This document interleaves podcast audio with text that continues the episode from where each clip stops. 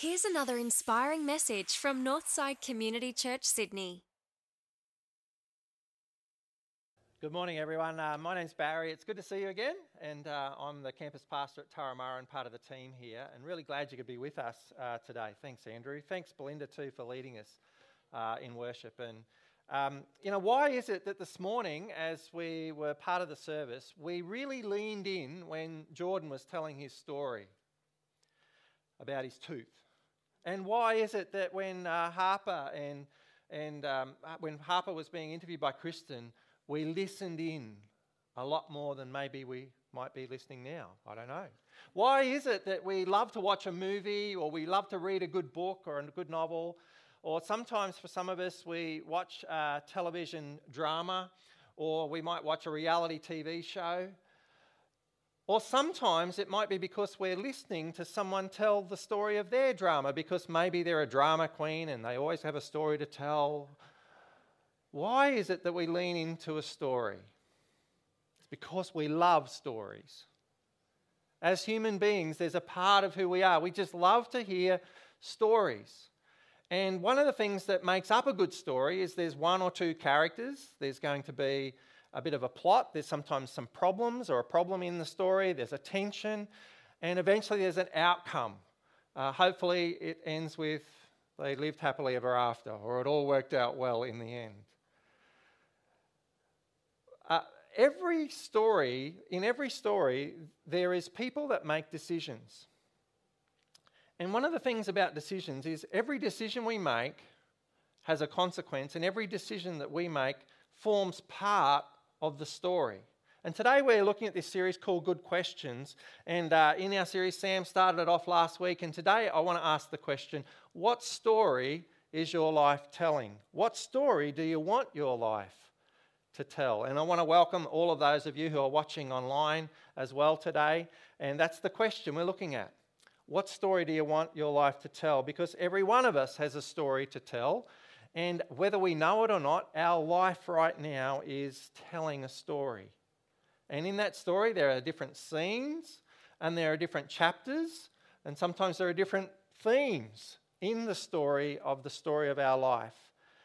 And today I want us to um, understand and ask the question what story does our life tell? Here's a truth apart from God, as far as it depends on us, we write our stories, we write the story of our life one decision at a time. One decision at a time, apart from God, and as far as it depends on us, we write that story. Because every decision that we make has a consequence. Every decision we make has a consequence and forms the story. Now, I want to tell you about a guy called Solomon. He lived about 3,000 years ago. He lived uh, in Israel. Uh, he became the king and he made decisions where he explored in his decisions that he made, he was exploring the meaning of life and the purpose of life. And he tried to find out what life was all about, what the purpose was. And he tried it in all kinds of different ways. He, he, he tried work. And he did work and he worked hard. And he said, it's meaningless. And then he tried wealth and he became a very wealthy person. And he said, wealth, it's meaningless. And he tried all kinds of things. He, he tried doing, he built gardens, he built royal palaces and gardens, and he did some amazing things. He became very famous. He tried power and pleasure and many other things. And his story is amazing. But in the quest for meaning and the quest for purpose of life, Solomon wrote a couple of books. He wrote the book of Proverbs. And by the way, the book of Proverbs is a fantastic book to read, full of wisdom.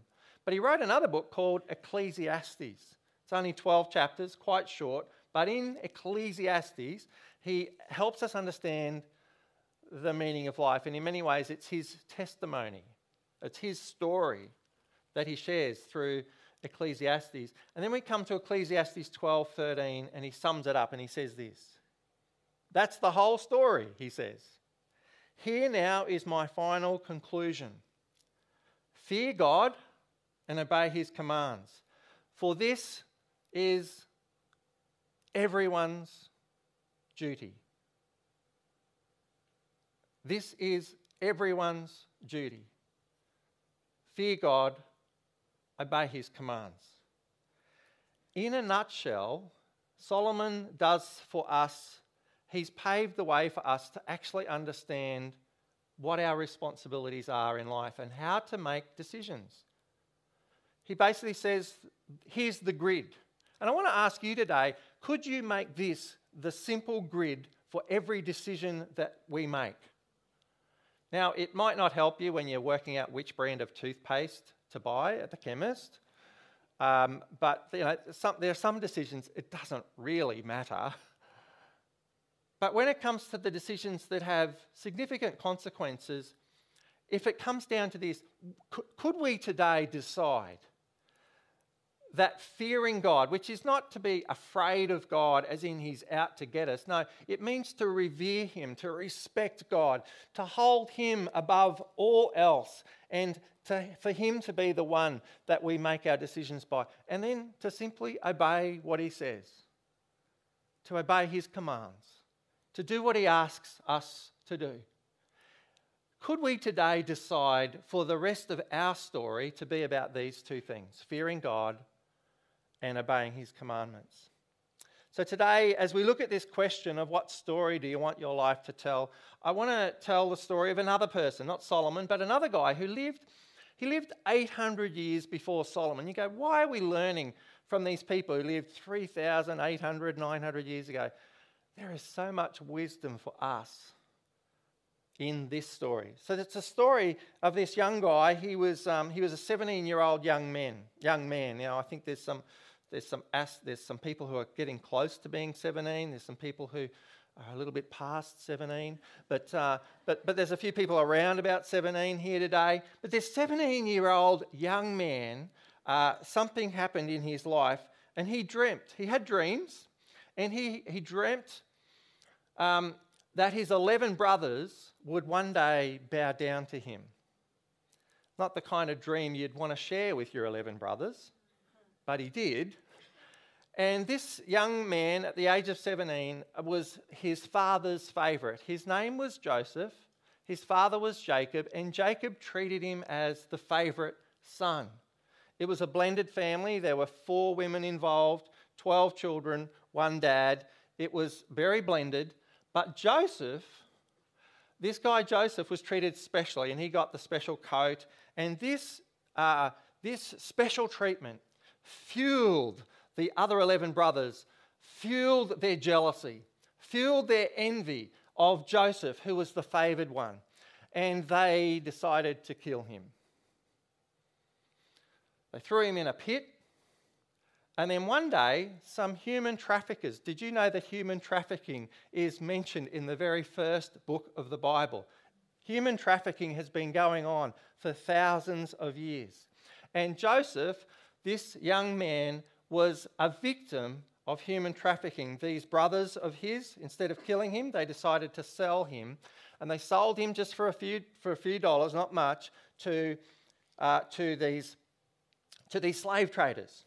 And when the brothers got home and told dad what had happened to Joseph, they just said, well, he just uh, got killed by a wild animal. They told a big, fat, whopping lie and uh, his father was grieved. But meanwhile, in Joseph, meanwhile for Joseph, he's in Egypt, and Joseph gets sold to this guy called Potiphar, and Potiphar is the captain of the guard of Pharaoh, the king of Egypt's army. So he's been sold into slavery to Potiphar, and he's in Potiphar's house. So imagine what it would be like to be Joseph. He's been kidnapped, he's been sold twice and he's now a slave in Potiphar's house. This is his story, and it's part of his story. And uh, Joseph, though, what does Joseph do? Joseph is really in a no win situation. But what does he do? He decides to serve Potiphar well. He works hard for him and he serves him well. And God gave Joseph success in all that he did. And here's what happened. Potiphar noticed Joseph's work. And let's get into the story. We're in the book of Genesis, first book of the Bible, Genesis 39, verse 5 to 7. It says this From the time that, that Potiphar, he put him in charge, put Joseph in charge of his household and of all that he owned. The Lord blessed the household of the Egyptian because of Joseph. The blessing of the Lord was on everything that Potiphar had, both in the house and in the field.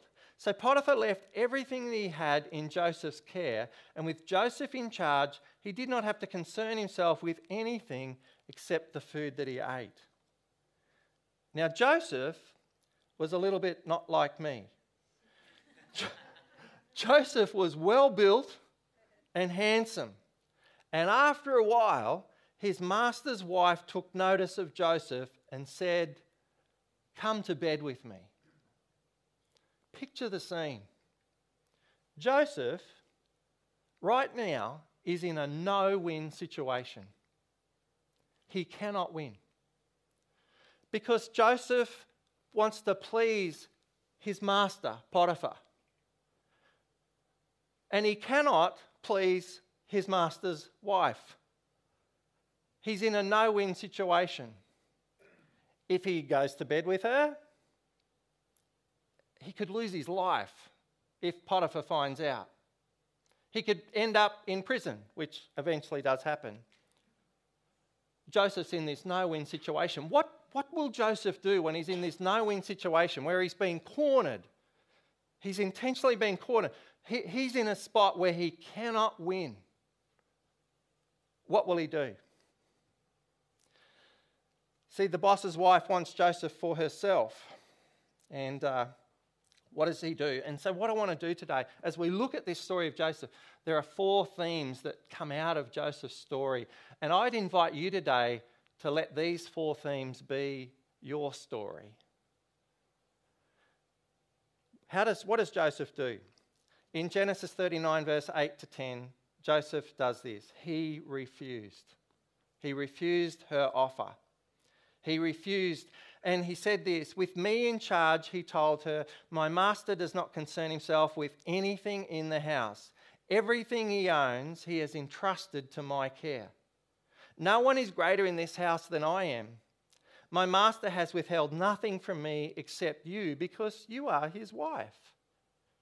How then could I do such a wicked thing and sin against God? And though, he spoke, and though she spoke to Joseph day after day, he refused to go to bed with her or even be with her. Despite the temptation and pressure, here's the first thing we learn from Joseph Joseph decided to do the right thing. Joseph decided to do the right thing. And in your story, I would invite you in every situation where you're faced with a decision make the decision to do the right thing. That's what Joseph did. You know, there's an ancient quality that Joseph has that was very rare in, in that society back then. This quality wasn't in any of Joseph's brothers' life. This quality as you read the story of Joseph's father, it wasn't in his father's life. If you read the story of Joseph's grandfather, it wasn't in his grandfather's life. And it even wasn't in his great grandfather's life, this quality, if you read the stories of his ancestry. And I'm talking about the big dogs Abraham, Isaac, Jacob. Do you know what that quality was? It's an ancient quality, it's rare. It was rare back then. The quality is character, integrity. Joseph was a man of character and a man of integrity. And he chose to do the right thing. He did what was right. Now, even though Joseph decided that integrity would be his story, what happened to him wasn't good. His Potiphar's wife accused Joseph of doing something that he did not do, and Joseph's uh, wife made a comment and said, "You are making sport of me," and she said that to the people, and as a result, Potiphar ended up putting Joseph in prison. Joseph decides in prison, though, while he's in prison, what does he do? He's a man of character. So what does he do? He serves well. He does his best. And, the, and it's recorded in Genesis 39 22. Here's what happens. The prison guard, uh, the, the, in prison over time, he wins the favour of the prison guard. And here's what it says So the warden of the prison put Joseph in charge of all of those held in the prison, and he was made responsible for all that was done there. Now, the king, the Pharaoh, he had this day where he just lost his block. He lost his temper. He got really, really angry. The Pharaoh had with him, he had, he had a baker who baked all the bread for his household. He also had a cupbearer, and the cupbearer's job was to taste test the wine to make sure no one had poisoned the wine or that the wine was of good quality. The cupbearer would taste that before the king would drink the wine.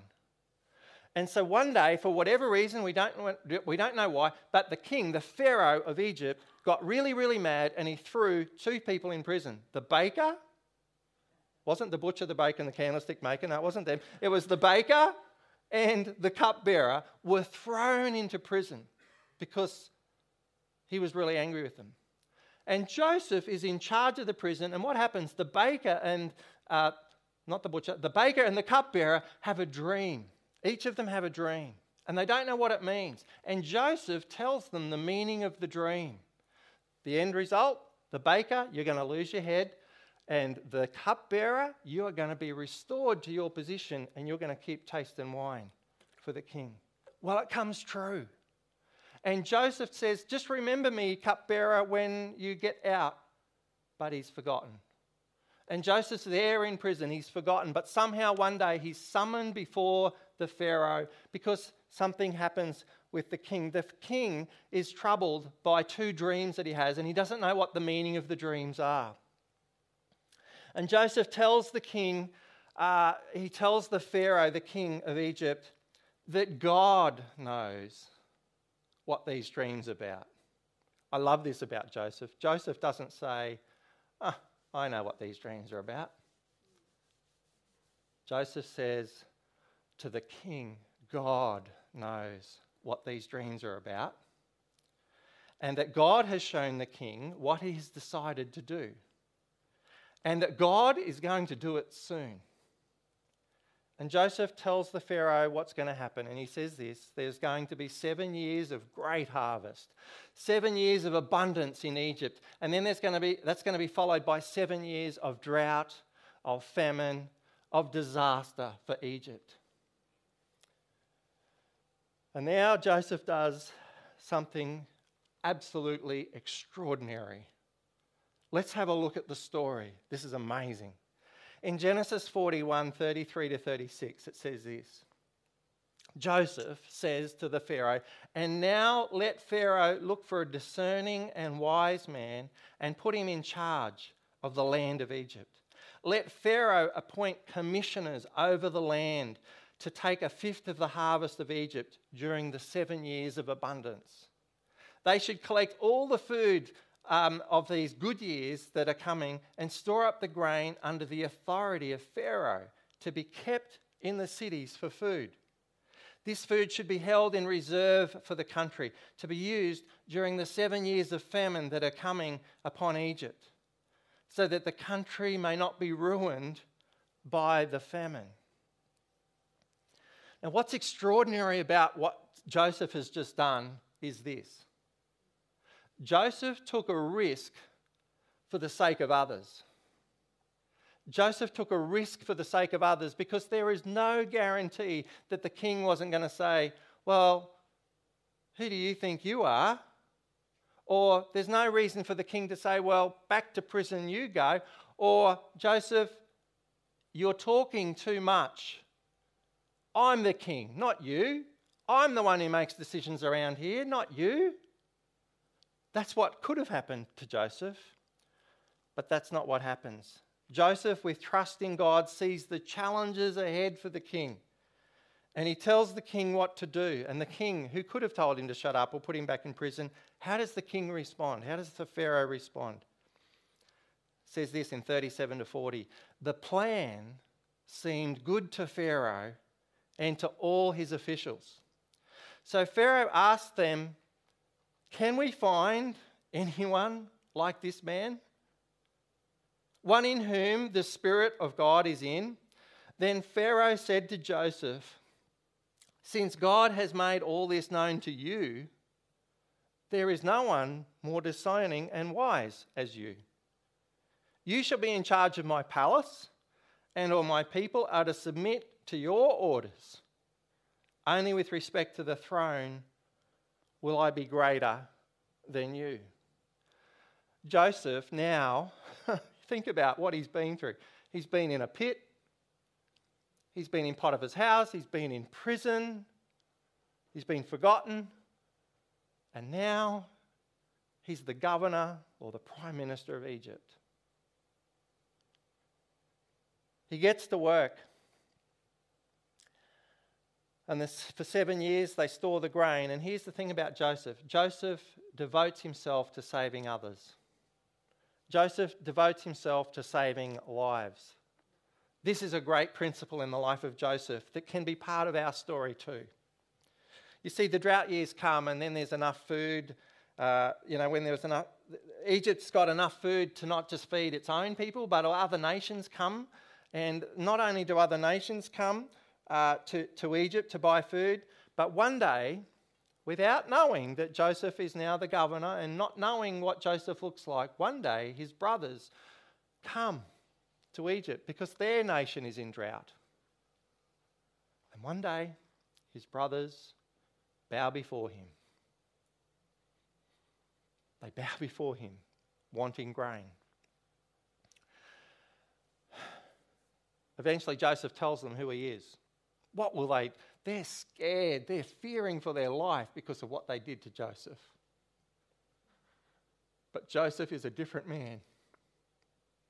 He's a man of character, he's a man of integrity, and he's a man who forgives. He forgives his brothers for what they did. And the next thing that happens is what does Joseph do? In Genesis 50, verse 19 to 20, it says this Joseph said to them, Don't be afraid. Am I in the place of God? You intended to harm me. He knew that they hated him, he knew that they wanted to kill him, he knew that they put him into prison. But you intended to harm me, but God intended it for good to accomplish what is now being done, the saving of many lives. Now, I don't know about you, but I've told this story of Joseph about three or four times in the last three or four months. At church, either here or at, or at Tara, at Turramurra. And this story, I believe there's a deeper reason why this story is popping up all the time. I believe that this story, the story of God's work in the life of Joseph and God's work in this story and what God is doing in this story is a powerful message for Northside Church. I think we need to read the story of Joseph.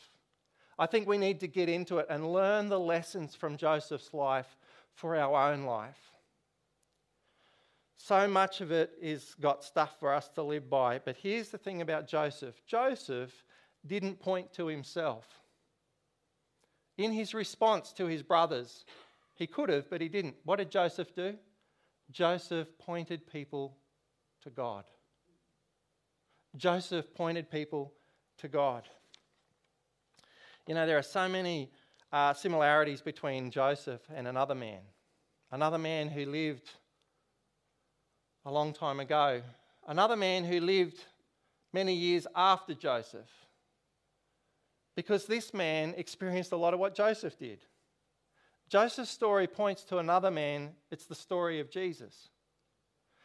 Because in Jesus, with Jesus, just like Joseph, Jesus was mocked by his family, was sold for money, was handed over to others, and he was falsely accused. He was tempted, but he refused to do what was wrong. Just like Joseph, Jesus decided to do the right thing. And just like Joseph, Jesus also stood before powerful people, he stood before rulers, and he let them know what God was going to do. And Jesus took a risk for the sake of others. he surrendered himself. He actually gave his life. He surrendered himself over to those rulers, knowing that they would torture him, beat him, bash him, accuse him falsely, and eventually crucify him. Jesus took a risk for the sake of others. And just like Joseph, Jesus was humiliated but later exalted. He fulfilled God's purpose despite great personal cost. Jesus devoted himself to saving others. He gave people bread, physical bread, but he said, I have come to give you the bread of life. I am the bread of life. Jesus was saying, I'm the one in whom there is eternal life. And just like Joseph, Jesus pointed people to God. When he was on the cross, he said, Father, forgive them. They don't know what they're doing. When he was on the cross, he said, It is finished. In other words, the work, Father, that you have given me to do, I'm done. I've done it. I've done everything I needed to do here. It's finished. And then, as his arms were outstretched on that cross, he said this Into your hands I commit my spirit. Jesus, while he's on the cross, is with his words and his actions and all that's going on, he's pointing people to God.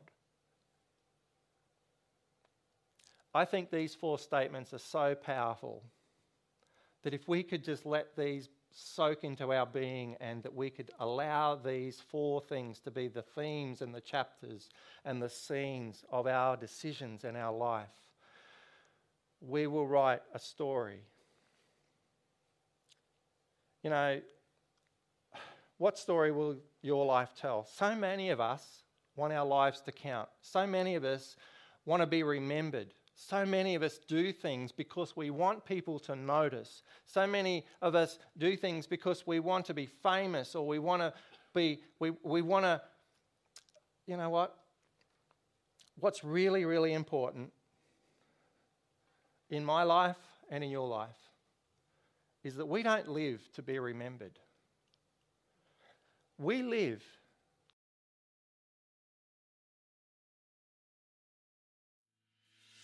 Well, thanks for tuning in. If you'd like to find out more about Northside, visit northsidechurch.org.au.